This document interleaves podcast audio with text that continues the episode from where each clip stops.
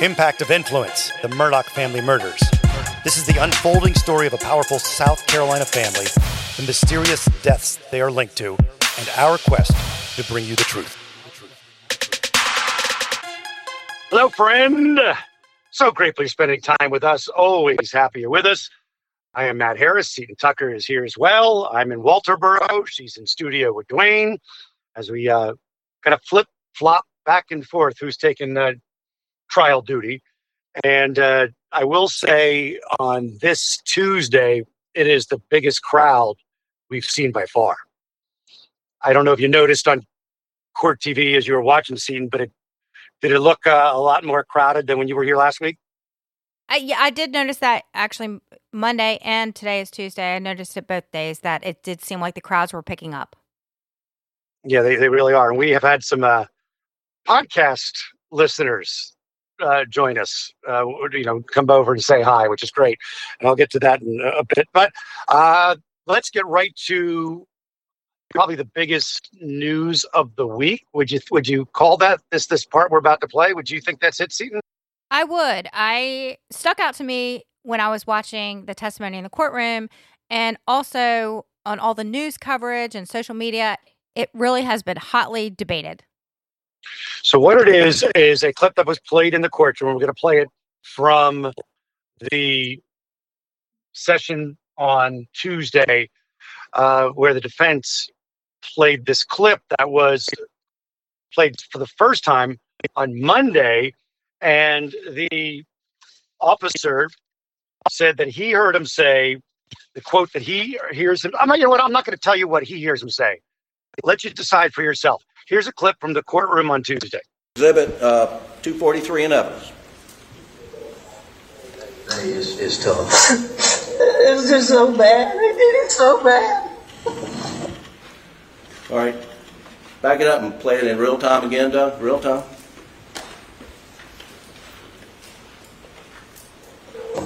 Are not not easy. I know it's hard. Um, and sitting here talking today is, is tough. It's just so bad. They did it so bad. Stop. Did you hear now, they or I? I will still testify that my hearing, I hear I. Your Honor, we'd like to play it again at one third speed to slow it down. Uh, uh, It's just the same. Thank you. Speed. There's no foundation laid for who's manipulating it, how it's being manipulated. Uh, I think uh, obviously we have it in real time, but there would have to be some additional foundation. Play at one third speed.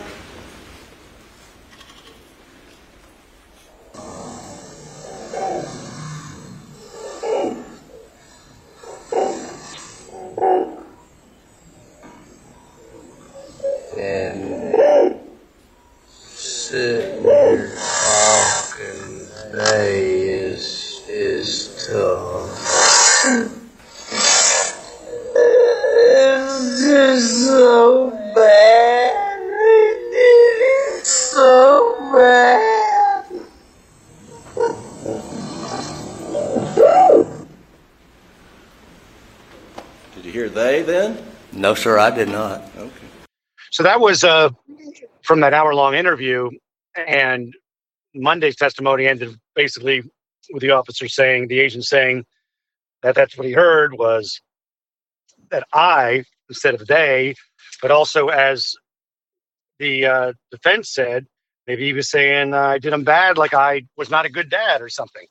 Um, I kind of think that talking to the people in the courtroom and other reporters and things like that, it's kind of going to be, you know, whatever you want to hear, you're going to hear. I don't know if it's going to, you know, I mean, you know what I mean? I- do. I mean, there is the implication from the prosecution that this could be an admission, and and it very well may be. Listening to it, and it does. I think you hear what you said. You hear what you want. If you hear I or you hear they, I don't know. I don't. I don't know which one I hear. I, I've I've listened to it multiple times, and sometimes I hear I, and sometimes I hear they. And I guess the jury will have to make up their own minds about what they hear and also what they think that means? Well, an interesting way that the defense went after this situation was he was saying, okay, you heard him say, I. Did you do any follow up questions? Did you make any notes about this? And he said, well, I, I made a mental note to go back to it. It's like, did you ever go back to it? Did you ever ask Alex about it? He didn't, but I think on recross, the state said, well, it was a recorded interview. So maybe the you didn't necessarily need to take notes because you could go back and listen to it again. Right. But he did not go back to Alex and say, what did you say there? However, the uh, agent said, I didn't go back to because I didn't want it to be, we were just fact finding. I didn't want it to be confrontational or Alex would shut down and maybe not talk to me. That was his way of saying, you know, and I'm not sure it's possible to me that as it was happening in real time, that the agent didn't know what he said. It was when he watched the video back or something, right? Because you hear a lot of people crying and a lot of noise. That's exactly what I thought. I thought maybe it might be he didn't really pick up on it at the time, and then when he went back and listened to the interview, maybe at that point he said, "Hey, w- wait a second. Did he just have some sort of confession or admission?" Yes. The whole interview to me was odd because it was an hour long. Alex at one point says, if I give you too many details, just let me know. But Jim Griffin is there, his attorney, his counsel. They said it was his counsel today. Why is he letting him talk for an hour? Now, on the other hand, that's what the defense is trying to say in, in testimony on Tuesday was look how cooperative he was. He gave you to download his phone. He opened up Maggie's phone. He uh, you didn't even need a search warrant. He just gave you consent to search the grounds and the house. And we he was surrounded by attorneys, and no attorney said, "Don't talk to him." He had nothing to hide. So that's their whole pitch: is that Alex was 100% cooperative. Yeah, they did hammer that point that Alex was being very transparent with opening up his house. We can talk about the house in a bit about how the house, which the defense says was open to them was not actually searched until September. That stuck out to me. Yes, yes, they said. Um, I wasn't sure if they were saying just not completely. It was not searched by uh, this officer who was looking for guns. He didn't look for guns in the gun room, which was the whole part of Monday's testimony, until what was it, September? Did you say? Yeah, September. I'm looking at my notes. Uh, but it may have been searched. He said, I don't know if other people searched it before then. But as far as the guns go, he's like, yeah, I, I uh, as Officer Croft, he's like, yeah, I didn't search it till September. And what the defense was saying, trying to make very clear to everybody, is all these guns that you see in front of you, none of these guns were used in the murder. This is just for show, basically. They're saying, talked to a couple attorneys. Some were surprised that it was even allowed to bring the guns in, where you could have done it with pictures. So it's just shiny objects, maybe to uh, make the jury think, look at all these, these guns. He's you know, Alex a gun guy and all this. Um, but it's Hampton, and the defense uh, at one point snuck in like, "Hey, everybody, does this seem like an unusual amount of guns?" And officer said, "No, it doesn't seem like a lot of guns." Okay, so what was your biggest takeaway from the second interview we see from SLED, which was conducted three days later? Well, the big one is it's another example of him saying he didn't see Maggie and Paul after he woke up from his nap. He basically just called and texted Maggie and got in his car and went to his mom's. You agree?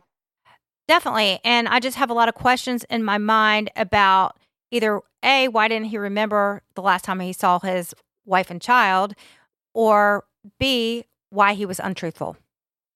And again, for those who've been keeping up, we're relying on the fact that we believe the 844 video will show that Alex and Maggie and Paul were near the kennels. At the very least, it's going to show they were together. And he's saying he did not see them uh, as, like after dinner, from dinner on. He didn't see him. Yeah, I think we should play a clip of what he said. Um, I don't know exactly where Paul went, but he left the house too. Okay. How did Maggie get down to the kennels? I don't know exactly. But on normal occasions, she would drive, drive a buggy, drive a four wheeler, or very common for her to walk. Okay. How about Paul? What's Paul wasn't much of a walker, but he would use all of the others. okay? Um, but it, it, I mean, it could be anyway. Okay. You know, I, I don't know exactly. I wish I could help you with that. So so they left and went down to the kennels. Well, Maggie went to go to the kennels, Okay. Paul and Paul left. and I'm assuming, you know, I'm assuming Paul left Okay. because of, you know, Gotcha. what happened. I mean, I'm assuming Paul Yeah, yeah. went to the kennels. Okay. Um, and what did you do once once Maggie and Paul left? I stayed in the house. What did he tell you he did after Maggie and Paul went to the kennels? He stayed in the house.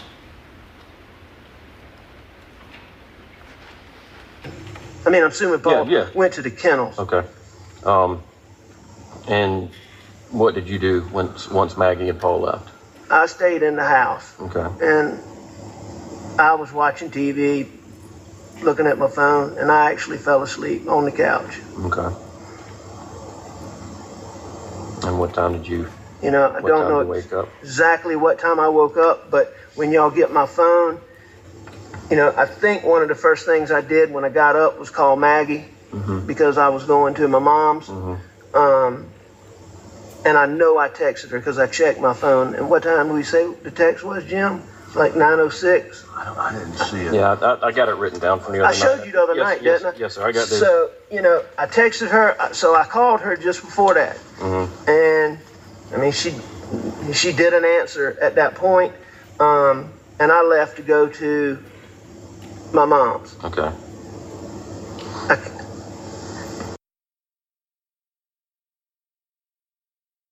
Y'all just have to look. I, I don't. I'm not sure if I called Paul. Well, or and, not. and that and that's why we're getting the phone so we can nail down the times and Right. and, and everything. Um, So I left, drove. Uh, well, you know, I'm gonna tell y'all this, even though I think it's kind of crazy. You know, I was certain that I heard them pull up. I mean, I was positive that I heard, and, and people don't just come out there. You know, we don't get like passed through. I was certain that I heard them pull up, but I, but they didn't. okay. Um, defendant told you that he thought he heard somebody pull up, but they didn't? Yes, sir. And that was before, according to him, he left the house. Is that correct? That is correct. well, if you, if you heard something pull up, what did it sound like? You know, I, I, I don't, I can't tell you what it sounded like. I just know that I thought they, I thought that, that my wife had pulled up, I or mean, that would it- Paul had pulled up. Would it would it have been the buggy that she normally drives, or would it be a car? No, no, I, I, I had the impression that a, that a, a car pulled up. Okay. You know, and And had you woken up by that time, but hadn't left for your mom's? yep, Okay. and and but it wasn't much time in between there because I left pretty damn close. It wasn't much time between me waking up and me leaving the house. Okay. Um, and when I went outside, you know,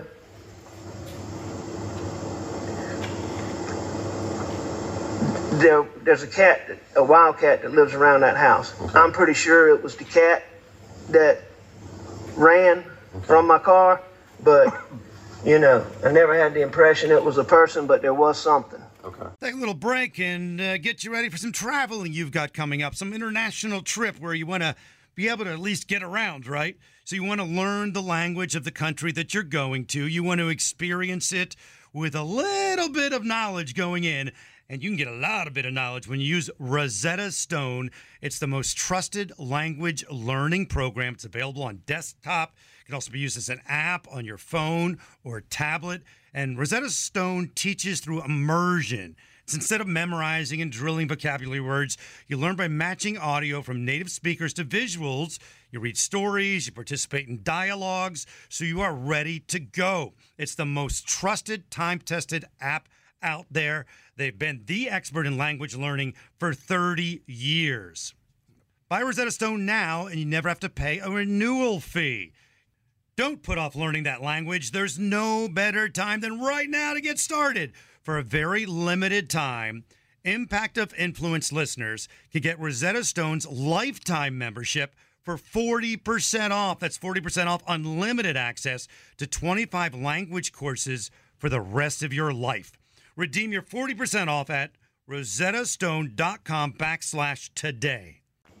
A few things I thought it was really bizarre about this wildcat scenario that he thought he heard a car and then maybe he saw a cat. It just was strange to me. It was kind of all, he had those two moments where he mentions the wildcat and he mentions he thought somebody pulled up, but then no one did. So the defense was really going in on Cross and kind of methodically going after every single thing that law enforcement did. Um, a few things that they talked about was this footprint, which was not a Murdaugh family footprint, which was found in the feed room.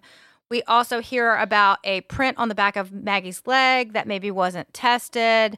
I think there was an ATV that the law enforcement officer said that they noticed some blood, but they didn't test it. They said, you know, the defense said, well, maybe that is from a deer. It's an ATV that was used to hunt. So they really are going point by point to try to discredit the job law enforcement did.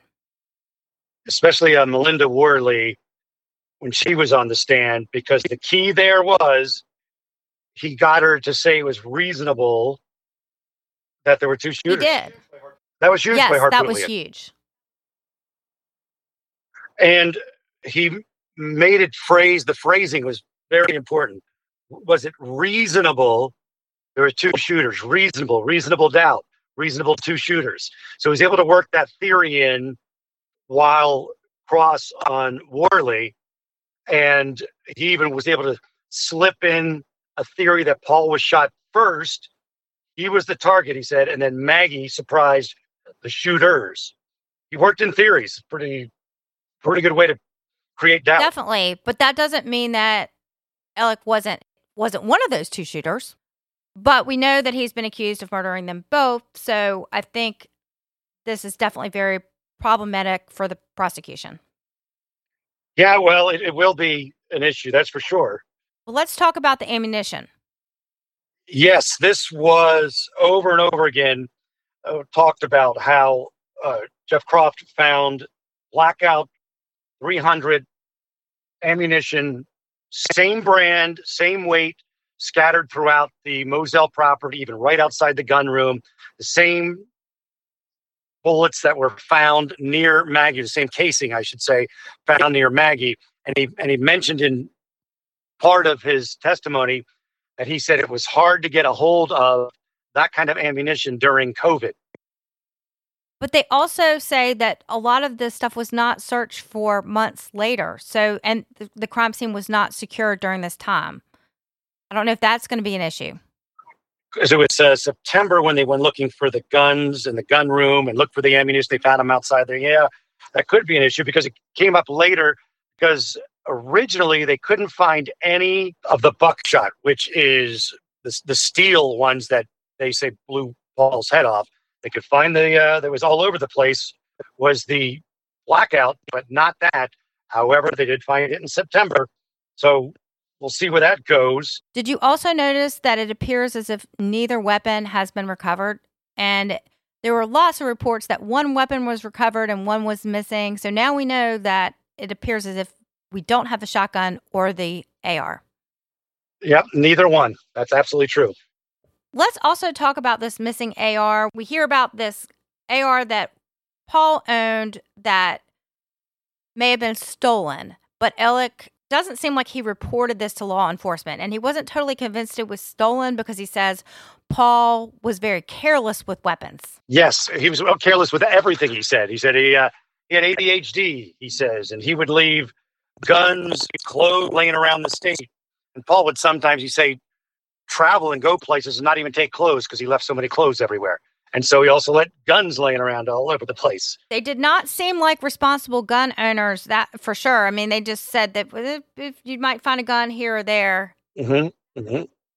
And I, I want to point out that the rifle that's missing, they were modified by a local dealer. So if it ever does show up, they'll definitely know that it was the one that Paul either left out or got stolen. And Alex at one point says he didn't report it stolen because uh, he just said Paul left it uh, laying around somewhere. But, but he said he told everybody. He said, I, I told the officers that it was missing in case it ended up in a drug thing. I told the, the guy who makes the gun that it was stolen or, or was missing. So if you want to check with them, they'll let you know. We also had some information come out about Rogan Gibson, who is Paul's friend, who Paul was checking on his dog who had some sort of tail injury. And testimony revealed that Gibson tried to call Paul at 910, 929, 957, and 1008. And he also, the, the big one was he texted at 849 asking for a picture, and there was no response. And that's when the phones were locked. And he also tried to call Maggie at nine, or te- he texted Maggie at nine thirty-four and said, "Tell Paul to call me." Well, and so let's break that down for a second. We know that this video is coming out at eight forty-four, and it runs however many seconds. So it's eight forty-five uh, that Paul, Maggie, and Alex are there. They're implying, and then and the guns go, or the I'm sorry, the phones are locked at eight forty-nine. That's a pretty small window there pretty small window where they supposedly are allegedly murdered in that four minute time span. I also am wondering too about whether Alex heard Paul's phone go off and maybe that's why he was trying to retrieve phone, Paul's phone from his pocket. You mean after Paul was dead, right? Yes, when he got back to the house because it looks as if Gibson was calling at 10:08. So that would have been around the same time as the 911 calls. Hmm, that could be explained that way. And this afternoon in court, they are entering in all of these cell phone records. So I think there'll be more information to come on this. The time frame seems to mean a lot. It's hard to believe that Paul wouldn't answer his buddy at 849. And if, and if the if they can prove the phones went dead at 849, that's a pretty heavy coincidence, right? That puts a time frame lock on everything. It does. Now, let's also talk about this receipt that was recovered from the trash at Moselle. And we don't know why this is coming up yet. It came up twice in the interview with Croft. It's a Gucci receipt. And the Gucci receipt is it was a credit card for I think thousand and twenty-one dollars that Maggie used to buy something Gucci. I, I, don't know where this is going with that, but it seems as if it was a receipt that had other things. It had the Gucci item circled. So I guess they were saying that maybe yes. there was some sort of significance to the circling of the Gucci item, which leads you to believe maybe they're talking about overspending by Maggie. I don't know if this is where they're going, but it seems like that could be a possibility. Yeah, don't know yet. And I'm thinking we may get to see this video from 844 where Paul is at the kennels checking on the dog and you can hear Maggie and Paul in the background. I think that I think that might be coming up. That would be huge. That is huge because the timeline is the main problem I see with Alex right now is that timeline issue. And I've heard a lot of chatter that cousin Eddie may be coming up soon. Woohoo! That's uh, that's must see TV. Um, speaking of TV, I got to thank uh, my pals over at Court TV, Vinny Politan and Chanley Painter. They've been very kind and cool. I've been doing a live hit with them every night. They're actually broadcasting from a barbecue joint uh, in the area, and so uh, that's that's been cool. News Nation's had me on a bunch, so look for my smiling, sweaty face uh, coming to a TV near you. Uh, there you go, Seton. You can close it all up. Sounds good. So before we leave, I have a reader email that we received. It says, Hey, Matt and Seton, I've been meaning to reach out to you for quite a while and tell y'all my story and how much you've helped. In April of 2021, I had three strokes, one of which was a brain bleed requiring brain surgery. I lost all of my right side and was in the hospital for almost a month. I was, by the way, 36, and I had to learn to walk and talk again. When I got home from the hospital, my husband and I would take walks to get my strength back.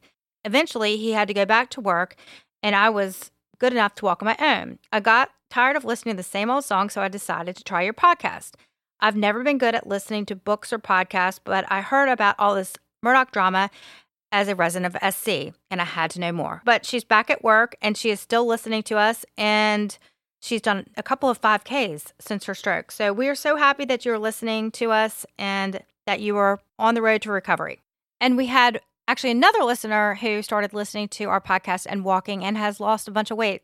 We love to hear those stories. So please keep reaching out. You can find us on our Facebook page, which is Murdaugh Podcast, or on our website, which is murdaughpodcast.com. We will talk soon.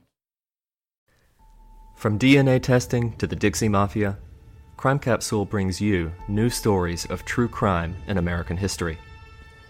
I'm your host, Benjamin Morris. Join us for exclusive interviews with authors from Arcadia Publishing, writing the hottest books on the most chilling stories of our country's past. You can find us wherever you get your favorite podcasts or on evergreenpodcasts.com. Crime Capsule History so interesting, it's criminal. You might be surprised to know that not all serial killers are straight cisgender white men, and the victims of true crime are not a monolith either. She's Wendy and I'm Beth, and together we host Fruit Loops Serial Killers of Color, a true crime podcast. Together, we take deep dives into the true crime stories about marginalized and minoritized perps and victims that often go untold. We also provide the context and nuance that these stories deserve. At Fruit Loops, we're serving up true crime with a side of history, society, culture, and some fun. Listen to Fruit Loop Serial Killers of Color on Spotify, Google Play, Apple Podcasts, or wherever you get your podcasts.